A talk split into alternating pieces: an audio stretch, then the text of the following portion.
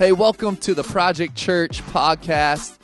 My name is Caleb Cole. I'm the lead pastor here at Project Church in downtown Sacramento, and we're so glad that you came to hear this word. We believe this is going to encourage you, build you up, and give you life. So get ready to receive a message from God. Well, hey, now that we're officially through Thanksgiving, uh, we can celebrate the best time of year, Christmas season. Who loves Christmas in here? You know, I, I endure Thanksgiving to get to Christmas, and uh, I'm glad that is behind us now.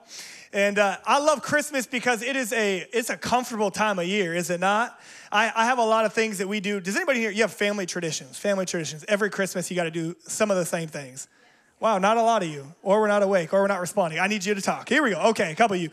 Um, I love Christmas because we got traditions that we do every year. Um, I'm not kidding when I say this. You could be repulsed by it. It is a little gross. I'm not going to lie. Um, starting in October, whenever eggnog hits the stores, I begin consuming it. And by the time December 31st hits and they decide to take it off the shelf, I have consumed anywhere from about five to 10 gallons of eggnog. So gym memberships increase because of people like me. Um, but I love it. Every year we go up, we cut our own tree down out of the, it's, I always say, the whitest thing that I do is I drive out to the national forest and I cut my own tree down.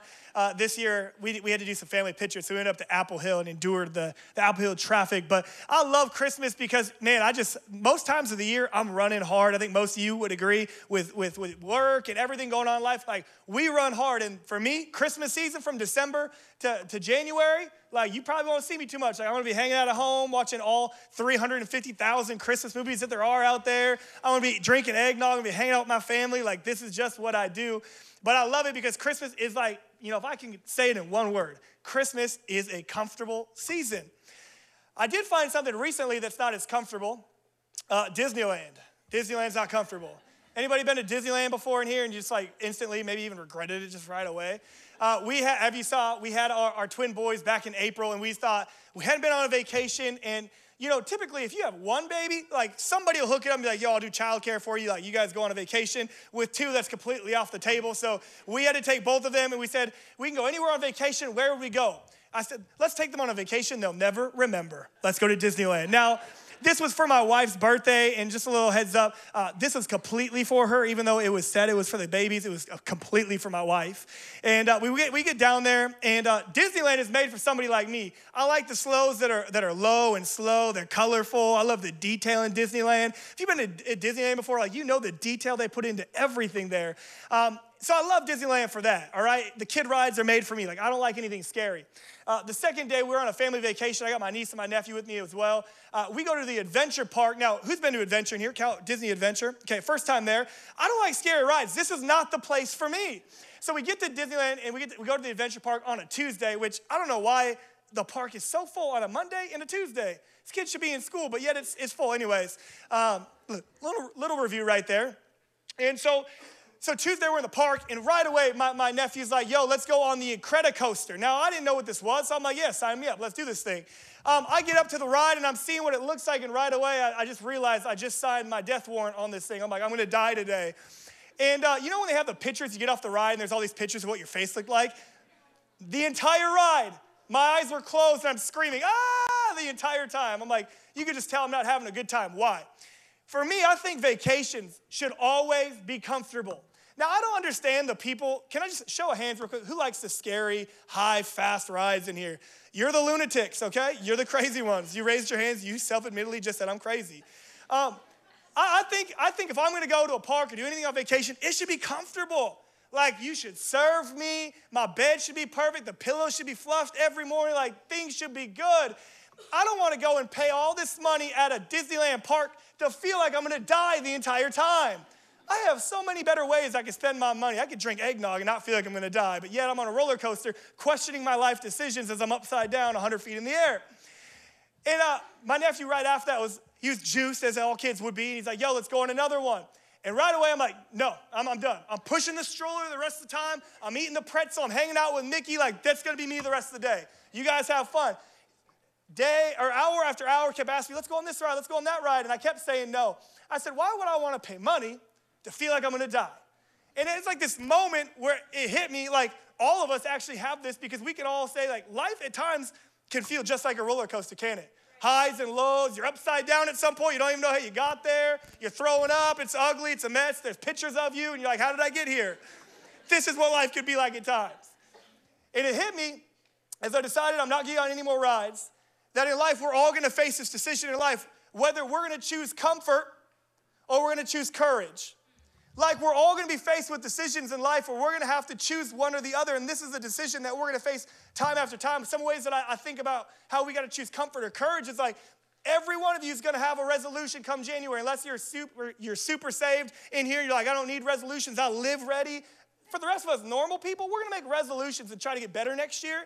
Um, and then you're going to try to sign up for a gym in January. You're going to pay absurd amounts of money, and then by February 1st, you won't be in the gym the rest of the year. And you're going to need to choose courage to go back to the gym or comfort to stay home and keep watching Netflix. Like some of you, uh, even in relationships, like you're gonna need to choose either courage or comfort when it comes to conflict in relationship. Am I gonna have the hard conversations or am I gonna sweep it under the rug and pretend that it's not even there? Because comfort will tell you to sweep it under the rug. Courage will tell you you need to have a hard conversation.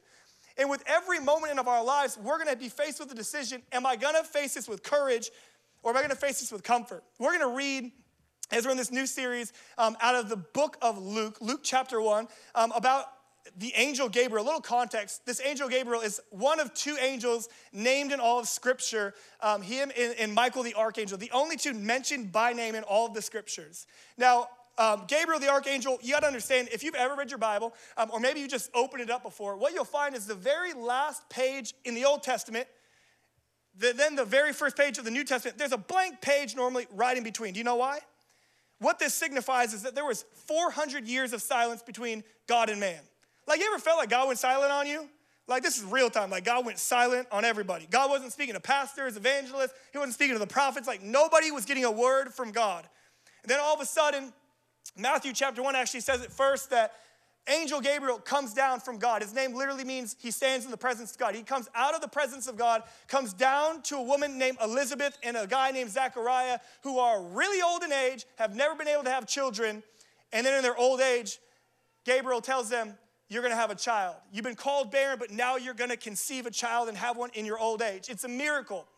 What happens six months later is that same angel, Angel Gabriel, in Luke chapter 1, comes over to somebody named Mary, who we all know from the nativity scenes, or you've seen it in the Christmas story, comes to a woman named Mary, and he says, You are gonna conceive and bear a child. And she's like, Yo, how is that gonna happen? I'm a virgin.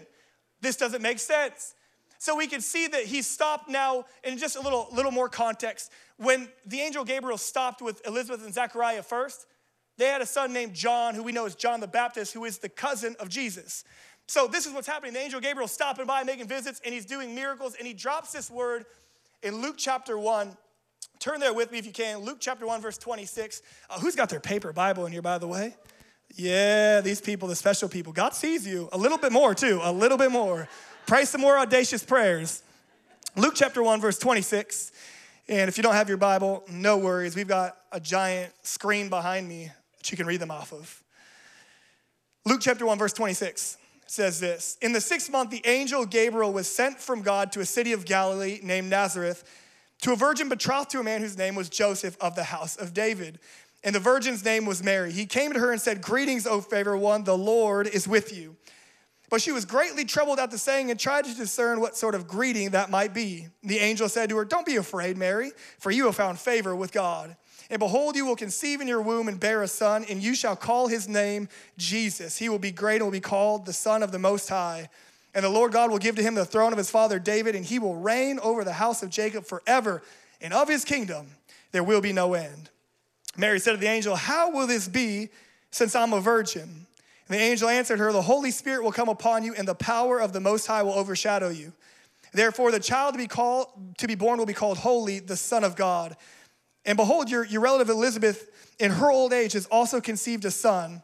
And this is the sixth month with her who was called barren, for nothing, somebody say nothing, nothing. will be impossible with God. Mary said, Behold, I am the servant of the Lord. Let it be to me according to your word. And the angel departed from her. Turn to your neighbor and say, Let it be. Now turn to option number two and say, Hey, you look good today. Just so we can make some friends while we're still here. You know, as I'm reading this story, um, it became really apparent that, that not just for Mary, but for all of us in this life, um, in order to live a life on purpose and with purpose, we're gonna need call, we're gonna need courage for the calling. And every single one of you, whatever your calling in life may be, you're gonna need to choose courage in that calling. And I think the first gift that we're reading out of Luke chapter 2, where this whole series is based out of, one of the gifts I believe that, that God wanted to grant some people today that maybe have been lacking it is that God wants to give you the gift of courage, not the gift of comfort. Now, understand me, like, there's a time where God gives comfort. Scripture says over and over where there's times where God gives comfort. Comfort when you're mourning, comfort when you're grieving, comfort in difficult times. But the reality is, is we have distorted our prayer life and turned comfort into more margin and safety for myself. And I think that if God granted you the wish or the prayer that you have prayed for God, give me more comfort just so I can live a more lavish and plush lifestyle, it would be doing you a disservice. So instead of giving you an easy life, God says, How about I give you courage because you will walk through things that are difficult? And God wants to give you courage for your calling. They actually, um, I was reading this report recently about um, a, a, study, a poll they did on an elderly community of people that were on their deathbed. They said they were a, a couple breaths away from dying. And they asked them one question they said, if you can go back on life and change one thing, what would it be? Or another way they said is, what is your biggest life regret? And nearly 100% of them had the same exact answer. And it wasn't what they did wrong in life, it was the things that they didn't do in life. Their biggest life regret, almost all of them said, I wish I would have taken more risks and I would have followed the dreams that were in my heart. And I think that this shows us what the propensity of humanity is that we oftentimes will resort to comfort, won't we? And when we know that there's something that we got to do, a way that we got to step out, live with our life being, God, I'm going to take a step forward when I don't know what's next, we often will resort to saying, nah, like things are good right here. I'm going to stay right here. But can I tell you, life is such a short thing, isn't it? The Bible actually says that life is, is a breath, here today, gone tomorrow. And what I've found is that we oftentimes, myself included, We'll treat this temporary planet like it's eternity, and we'll treat eternity like it's temporary. And if we don't live in faith now, we might miss the blessing of knowing who God really is. And I don't want to sit at my table reading books and watching testimonies on a screen of all the things that God did for other people, but not for me because I live too safe. And I think that there's some people today that the challenge is going to be that there's been something in your heart that you have yet to step into because of fear. And the reminder from Gabriel, even to Mary, which is the same to us today, is do not fear. There is good news that will bring great joy that you can live with courage, and God will meet you right where you are. See, uh, uh we just came out of the, the Parable Projects, which is an amazing uh, series that we did. If you weren't here, um, I think Pastor Caleb even shared a testimony that maybe that was, correct me if I'm wrong, the most salvations in any series we've ever had. Um, incredible. You know what's more, the most incredible thing about that is the parables, when Jesus was teaching parables, he said the reason he was teaching in parables is because people had eyes, but they didn't see, and ears, but they didn't hear. And what I think, and he said that's because those people, their hearts were hardened. Which leads me to believe that as people in here that follow Jesus, or maybe are considering following Jesus, when your heart is softened and surrendered to God, what happens is, is you and I can see what everybody else sees, and we can see it differently. We can hear what everybody else hears and hear it differently. But that only hop, happens with a softened heart. And so I want to ask you, like, what happens when, when there's interruptions in your life? Because as we read the story of Mary being visited by the angel Gabriel, like, Mary was engaged. Let me just drop the word. We're in church, so this is rated R. Kids, close your ears. Mary hadn't had sex yet, all right? She was living in the, she was almost married. She was just like, we got a couple more months, honey. We're gonna get there, don't worry. You, if you've been engaged, you know the stroke. She's like, we're almost there. Mary had not had sex. She's engaged. Gabriel comes down and is like, you're gonna get pregnant. she's like, what? How's that gonna happen? I'm still engaged, haven't had sex yet. Like, we're, we hadn't done the dirty yet. And Mary, Mary, if you've been engaged, you've been in a relationship, you've thought about your future to any degree, Mary was in a place of her life where she was thinking about her future. Man, when we get married, we're gonna move to this city. We're gonna work these jobs. We're gonna go on these vacations. We're gonna do these things. All the normal, natural things that you and I do. Mary was thinking about this. And all of a sudden, the angel Gabriel had to come in and interrupt her story. And I think it's great that we're planners and we have plans and visions and dreams and things that we're gonna do, but please understand this when you begin following Jesus, those plans are often going to get interrupted and going to get changed. And a lot of us in here can interpret that in our own life that we've had interruptions, and whether it's been from God or whether it's been from things that have happened to us, interruptions happen to all of us, don't they? And so Mary's life and journey at this point are interrupted.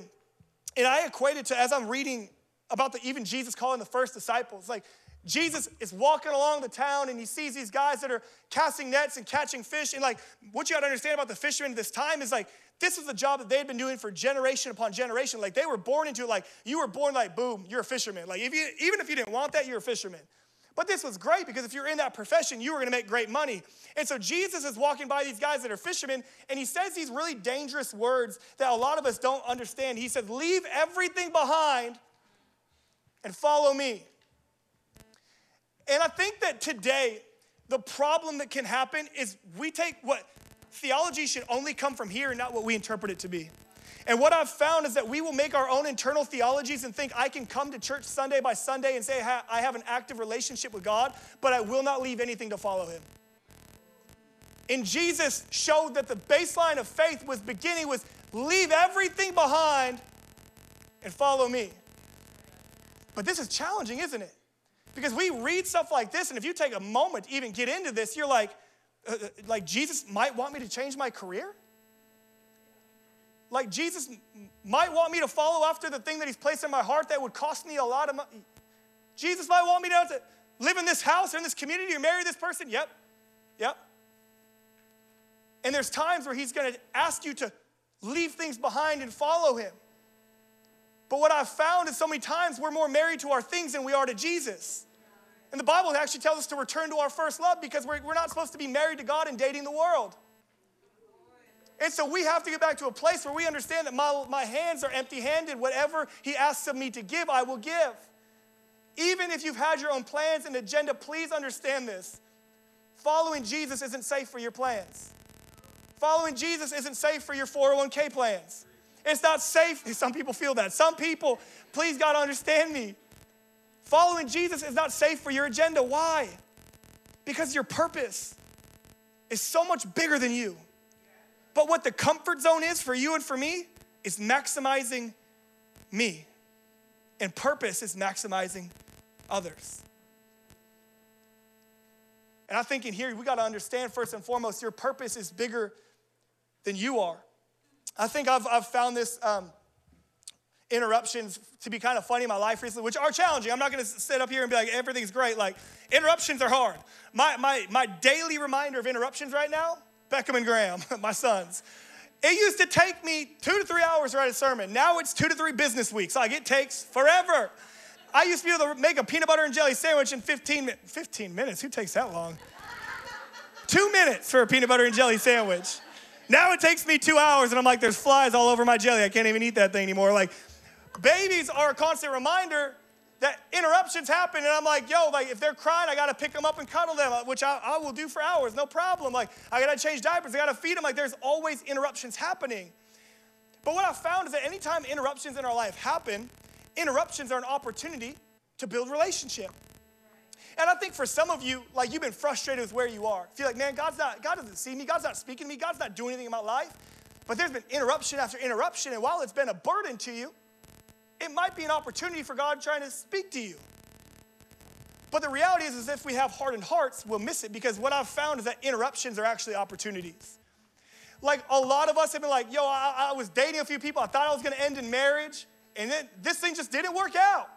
And you can see it as an interruption, or you can say, God, I wonder why this person didn't work out. Maybe you got somebody even better for me. I was talking to someone the other day who's overqualified for every job they've applied to in the last six months and been turned down by all of them. My response was, man, I wonder what God is holding for you. That He would say no to every other door you knock on just to wait for you to walk through the right one. And I wonder for a lot of us that if we started seeing interruptions as opportunities, the faith that we can build in the waiting of what God's doing can I just tell you real quick? This isn't in my notes. I deleted it because I went over during the 8:30. The waiting season that you might be in right now is worth the wait, it's also worth the weight that it feels like it's on you. The waiting is always worth the wait because it's an opportunity. Because when things don't happen in our strength and our ability and our timelines, it's another indication that God has something different for you. I think in here that God's been, and I'm gonna settle on this. I, th- I think in here that there's been some people in here that have walked in and there's been some things in your heart. You planned this, you've dreamed it, you've prepared for it, you've been waiting for it. God's put it in your life, and you've just been waiting for this dream to play out. You've been waiting for this vision to come to fruition. Or maybe He's called you to something and it scares you. And because it scares you, you've been reluctant to say yes to it. And because you've been reluctant to say yes to it, it doesn't mean that it goes away, but daily there's a reminder when you wake up knocking on your, your, your heart. God's calling you to something. And what I've found with people that God has called to something that you have yet to say yes to is man, you can run all you want, but God will not let it go. Bible actually says in Revelation chapter 3, verse 20, that, that God stands at the door, representation of your heart, knocking every day, that reminder that there's something different for you, there's something more for you. But I think that there's some people that have come in here today that there's something scary in your life that God has asked you to do, and you've been reluctant to say yes. And the theme of my message today is this what I feel like God called me to say today to some, some people today that He still sees you, that He still hears your prayers, that He's still working on those things, but He's waiting for your yes. But you can stay in the comfort zone and not experience really what faith what happens when faith comes to life or you can step into courage and find what God will do when you step out into the unknown. See, Mary saying yes was stepping into the unknown, would change her reputation, would change her future, would change her security. But she wasn't married to those things. And I wonder today if you are willing to step into the very thing that God has called you to, because, friend, I can tell you this it's better than what you can imagine. Fashioned the whole theme verse, Ephesians 3:20, God is able to do exceedingly and abundantly greater than anything you can ever ask, think, or imagine. You can't think up a better plan than what God has for you. You can't dream it up better. So I wonder if today, if we would get that into our hearts, the things that we'd be willing to let go of and say, God, I'm going to leave everything behind and, and follow you. I think that there's some people today that just need to say yes to what God has been asking of them. But I, I, gotta be honest, I think the moments that we step out, I'm not the, I'm not the preacher that's gonna get up here and be like, yo, when you step out in faith, you, you just gotta have faith. There's gonna be no fear. Like, that's not a reality. Like the moment you take a step out in faith, there's gonna be some fear. Why? Let's not be over spiritual for a moment. It's the unknown. You don't know what's out there. You don't know what comes next. You don't know what, but I, I think it's incredible that there's a representation. When, when, when God was bringing the Israelites, people who were in slavery for generations, into the promised land, there was a waiting period called the wilderness. And in the wilderness, God gave a word to Moses that Moses told to the Israelites, which was every morning you wake up, leave your tent, walk into the unknown, and I will make sure that there's manna from heaven. Now, this is good news because I love bread. So God's like, I'm gonna pour bread down from heaven, eat your fill, be stuffed, Thanksgiving meal, take care of duty. Do eat it all. But he said there's one caveat. Eat all the bread, bring nothing back to your tent. Now, this is crazy because if you actually think about this, this is not what we do. If I told you today that there's a bag of cash in the back, take only what you need for today, y'all be stuffing your pockets coming back with friends. But the reality is, is God said there's gonna be bread for today, take nothing back, and tomorrow morning when you wake up, I'll have it for you again. And maybe this is for somebody that you've been struggling to find joy, you've been struggling to find peace, that God offers you daily bread. Like you come into his presence and daily you can have joy. Daily you can have peace. Daily, you can find hope. But here's the caveat when God calls you to the unknown, this representation of what's happening to the Israelites is the true reality for us. When you walk in the unknown, God will give you what you need when you step out in faith. But a lot of you have settled with what you can get on your own. You've settled with the little amount of success that you can find on your own. But your success pales in comparison to the purpose that God has on your life. And I wonder if we're missing it. Because the greatest richness that you can bring to heaven with you is not your 401k or your houses or your community or popularity. It's the people that you met on the way and help lead them to Jesus. Souls are the only thing that we bring with us. And I wonder if this church today could represent a, a, a, body of believers that say, I am rich in Jesus because I've brought so many people along with me. The beauty of this church today is not that there's one or two that just show up by themselves, but one or two that come because five or ten reach out to them. I love the stories and the testimonies because what we watch on screens is not they just popped into church on a Sunday. Person after person invited them. And I wonder today if we would take inventory are you, and this goes back to the parables, are you truly rich with riches of this world? Or riches because you're activating your purpose and watching other people find life and freedom in Jesus? What I found, and Carly, um, I love my wife. We've been married for seven years now, dating we're still dating, we'll say, dating for 15 years now. Um, and she's done this nonstop for the last 15 years. It annoys me every time. Um, Christmas season comes around, and her best gift, she puts the worst wrapping on. I don't know if you've ever experienced this before, but she'll give me a gift and say it's like this little, it's this little gift, all right? It's a little ring or something. She'll put it in a box, wrap it up, an absurd amount of wrapping. All right, absurd amounts. She put a box on it. She put another box on it, eight boxes in. So I'm like, I'm like, yo, this thing's as big as a truck. I got a truck in here. And I start unboxing it. Layer after layer, I'm getting discouraged. I'm like, yo, this is not a truck. And I get down this little box, and now she's got her camera out. She's like, watch this, everybody. She gets her camera out. And I open it up, and it's not a truck, but it's a great gift. And I think that a lot of times favor can feel like this because favor doesn't always feel like favor, does it? And a lot of you, God has called you to something, God's asked something of you, and you're like, yo, since I stepped out in faith, since I've done the thing that God's asked of me, like there's been trial and opposition and pain and all these things that came along with it. But can I just, can I encourage you right now? That layer after layer of staying in obedience and faithfulness to God, can I promise you, there's favor in the middle. I could say it's a promise because as I look at Mary's life, it's, it's, it's crazy to me that Gabriel shows up. And twice he says the same thing. Now, now, this is a little creepy. I need you to see what's going on. Gabriel shows up and he's like, hey, he's all, hey, Mary, oh, favored one, the Lord is with you. Now, he didn't show up and be like, hey, Mary, I'm Gabriel. God sent me here. Like, he walks up to her off the street. He's like, what's up, favored one? God's with you. You're like, okay, creepy. He's like trying to walk away. He's like, and he gets in front. He's like, Oh, favored one, God is with you. It's like this moment, like I'm reading scripture, and this is actually what happens in my mind. Like, you ever have somebody like they just over compliment you and you're like waiting for them to ask for a favor? That's exactly what's going on here. He's like, favored one, God's with you. And the Bible says right after that, she was troubled and tried to discern what this meant. And then he says it again, and she's like, All right, what you want? What you gonna ask for me? He's like, Greetings, O favored one, the Lord is with you. She tries to discern it. Greetings, O favored one, the Lord is with you. And after, after she does this, after she says, okay, okay, I'm here, I'm listening, what do you want? I find it pretty amazing that right in between her actually becoming obedient and say, well, what is it? it?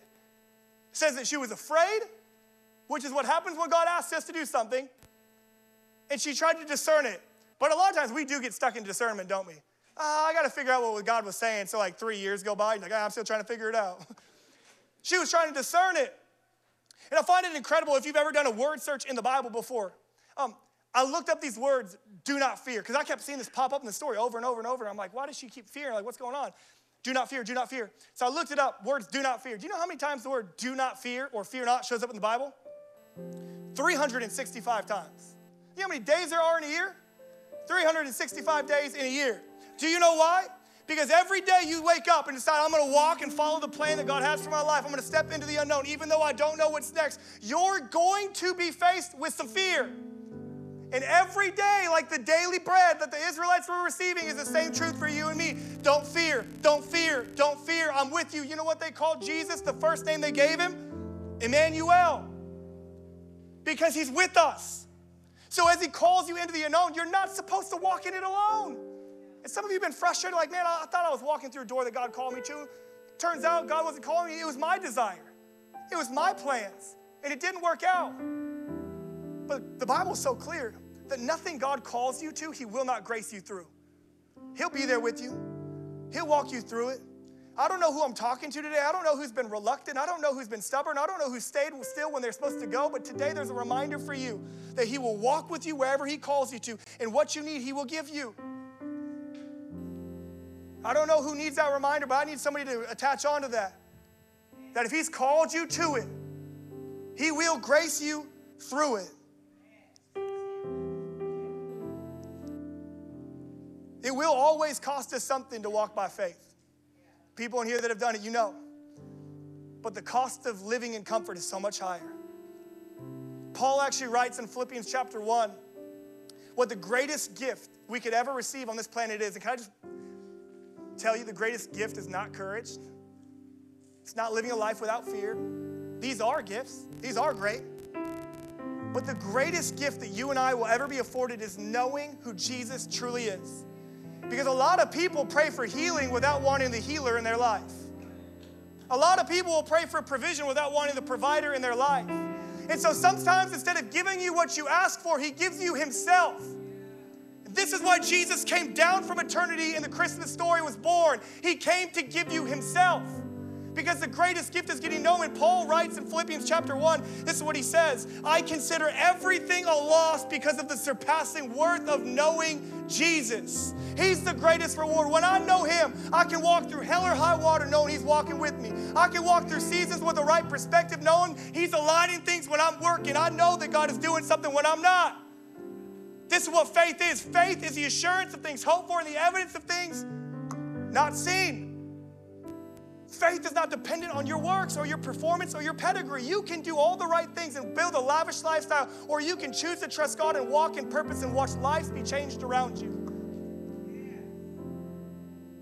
But the difference is this will you choose courage or will you choose comfort? Because comfort won't allow you to walk in purpose very long. Because you're going to have to leave some things in order to follow Him well. And Gabriel, as I close here, I got three minutes. Gabriel lays out the whole plan. Here's what's gonna happen. Here's how you're gonna get pregnant. The Holy Spirit will come upon you, all this stuff. And then this is this is her response. Like this is her moment of faith. All right, I'll lay my life down. I'll do whatever you ask. And her response right here is this, and a lot of us have said the same thing. How? How are you gonna use me? I'm a virgin. How are you gonna use me? A lot of us have said this. How are you gonna use me? I'm, I'm broken. How are you going to use me? I haven't got this thing together yet. How are you going to use me? I don't got the money. I don't got the looks. I don't got the abilities. I can't do these things. And he says, she says the same thing that we say, How will you use me? And what I've found a lot of the times in our response to God is how, is it's not indicative of how we see God, it's indicative of how we see ourselves. We don't doubt God can do it, we doubt God can use us because you know you, and you wouldn't choose you. But, friend, I need you to hear me loud and clear right now. God knows you best and He chooses you most. God loves you most and He knows you most. That's a scary thought. At the end of my life, the most successful way I can ever define what I want the end of my life to be like is I want to be 90 and I want to be whatever age I am when I'm near my end. And I want the people who are closest to me to love me the most. But a lot of time, this isn't the reality because we push away from the people who are closest to us. So Mary, her response was, How, how are you going to use me? And I, I actually grew up hearing preachers.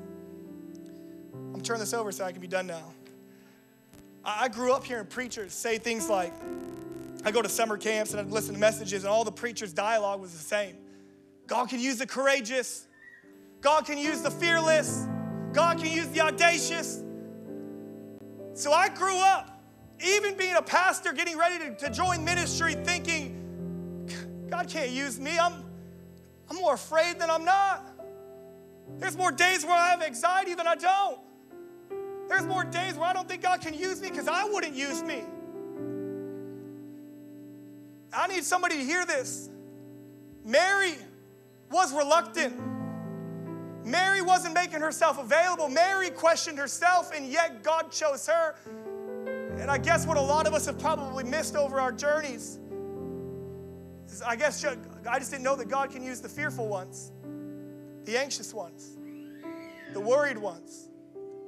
You ever felt that before when God's called you to something? Let me remind you He'll still use you, He still sees you, He'll still do something great in you. Do not cancel yourself because of how you see yourself, the way He sees you is greater than how you could ever even imagine. I think it's amazing that this closes. Band, you can come back up because I'll keep talking. I love how, how this closes is Gabriel gives Mary a little bit of context. He says, I'm going to do all these things. She says, How? He says, The Holy Spirit will come upon you. And just to give her a little bit more of a push, he says, uh, you, you, you know your, your, your relative Elizabeth? She goes, Yeah. who was barren. Yeah, yeah, never been able to have kids. Said she is six months pregnant. Built her faith a little bit. And then he said this one sentence at the end that just messed me up. He said, Nothing will be impossible with God. But I don't think you heard it right. Because over time in Scripture, there's a lot that says nothing is impossible for God, but that's not what Gabriel said. He said nothing will be impossible with God. Now we know nothing's impossible for God, otherwise, God wouldn't be God, but God's God all by himself. He doesn't need our help. But God is God because He can do everything without any help. So instead of saying nothing, is, nothing will be impossible for God, Gabriel says nothing will be impossible with God. Do you know what this means? This means that when He calls you, He'll walk with you. Marriage will not be impossible with God. That struggle will not be impossible with God. That season that you're enduring right now will not be impossible with God. God will walk because He is Emmanuel, God with us. Not, not just God for us, but God with us. He invites us into partnership. So today I'm going to close, but maybe you've come in here today and you've You've relied on comfort. You haven't walked in courage. There's something in your heart that you have yet to lean into. And today, God sent me to remind you today's your day to step out in faith, friend. Today's your day to see Him really work, to see Him do what you could never do. But He invites you in a partnership. And if you need courage, can I tell you the best place to find it is on the cross? The best place of courage is found on the cross. Jesus humbled Himself and died for our sins. He paid the bill we never could have. He humbled himself so people could say what they want and do what they want. But that is the greatest look of courage when he took himself to the cross. And so maybe you've come in today and you've never given your life to Jesus, friend. Let me tell you, the Christmas story is not about a manger. That manger was not comfortable.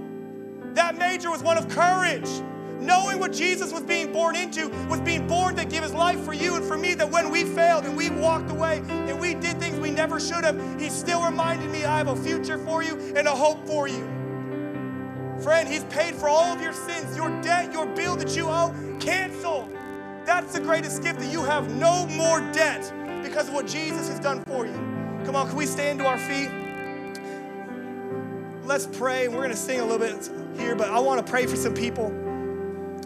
I want to pray for some people in here today that maybe you've came in and you've never given your life to Jesus. Today is your day, friend.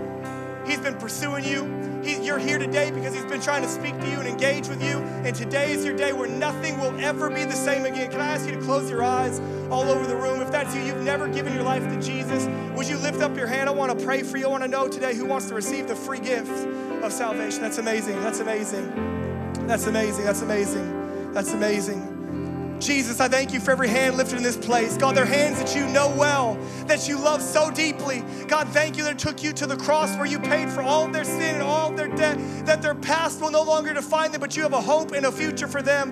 Everything changes because they lifted their hands. I pray that they would surrender their hearts daily to you. Jesus, we thank you for these lives. All of heaven is rejoicing. The greatest celebration is happening right now. So we give you honor and we give you praise in Jesus' name. Can you put your hands together for every hand lifted in this place?